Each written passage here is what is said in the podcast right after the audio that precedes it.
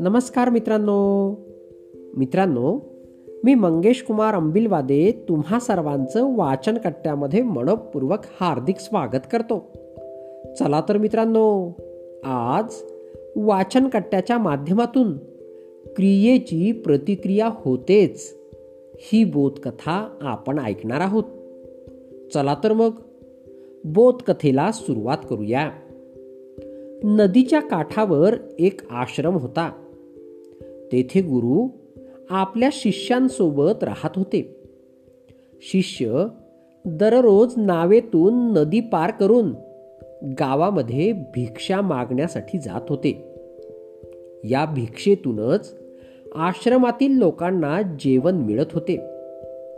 एके दिवशी एक शिष्य नेहमीप्रमाणे भिक्षा मागण्यासाठी निघाला आणि नाविकाला नदीच्या पलीकडे घेऊन जाण्यास सांगितले. त्याच वेळी तेथे एक शिपाई आला. त्यानेही नाविकाला नदीच्या पलीकडे घेऊन जाण्यास सांगितले. नावेमधून एका वेळी एकच व्यक्ती नदीच्या दुसऱ्या बाजूला जाऊ शकत होती. नाविक म्हणाला शिपाई साहेब हे संन्यासी आहेत. दररोज गावामध्ये भिक्षा मागण्यासाठी जातात. त्यामुळे यांना पहिले सोडून येतो आणि नंतर तुम्हाला घेऊन जातो. शिपायाला आपल्या पदाचा खूप गर्व होता.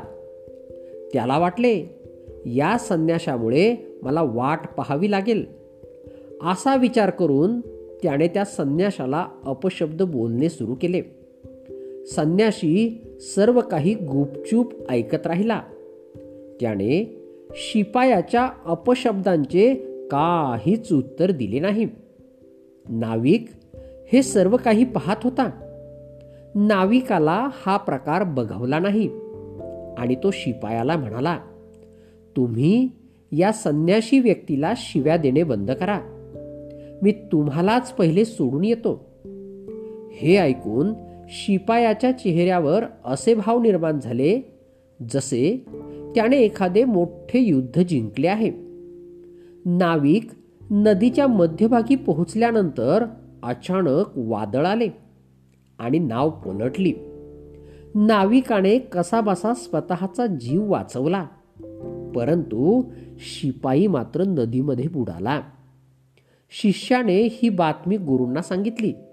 गुरु म्हणाले तू शिपायाच्या अपशब्दांचे उत्तर का नाही दिलेस? शिष्य म्हणाला तुम्हीच तर असे करण्यास मनाई केली आहे. गुरु म्हणाले तू त्याला काही बोलला असता तर त्याचा मृत्यू झाला नसता आणि तो केवळ जखमी झाला असता. लाईफ मॅनेजमेंट अनेक लोकांना विनाकारण इतरांना वाईट बोलण्याची सवय असते.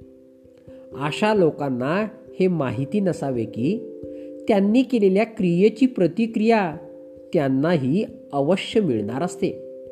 यामुळे कधीही कुणालाही विनाकारण वाईट बोलू नये. मित्रांनो बोधकथा कशी वाटली हे मला आपल्या अभिप्रायामध्ये नक्कीच कळवा. धन्यवाद.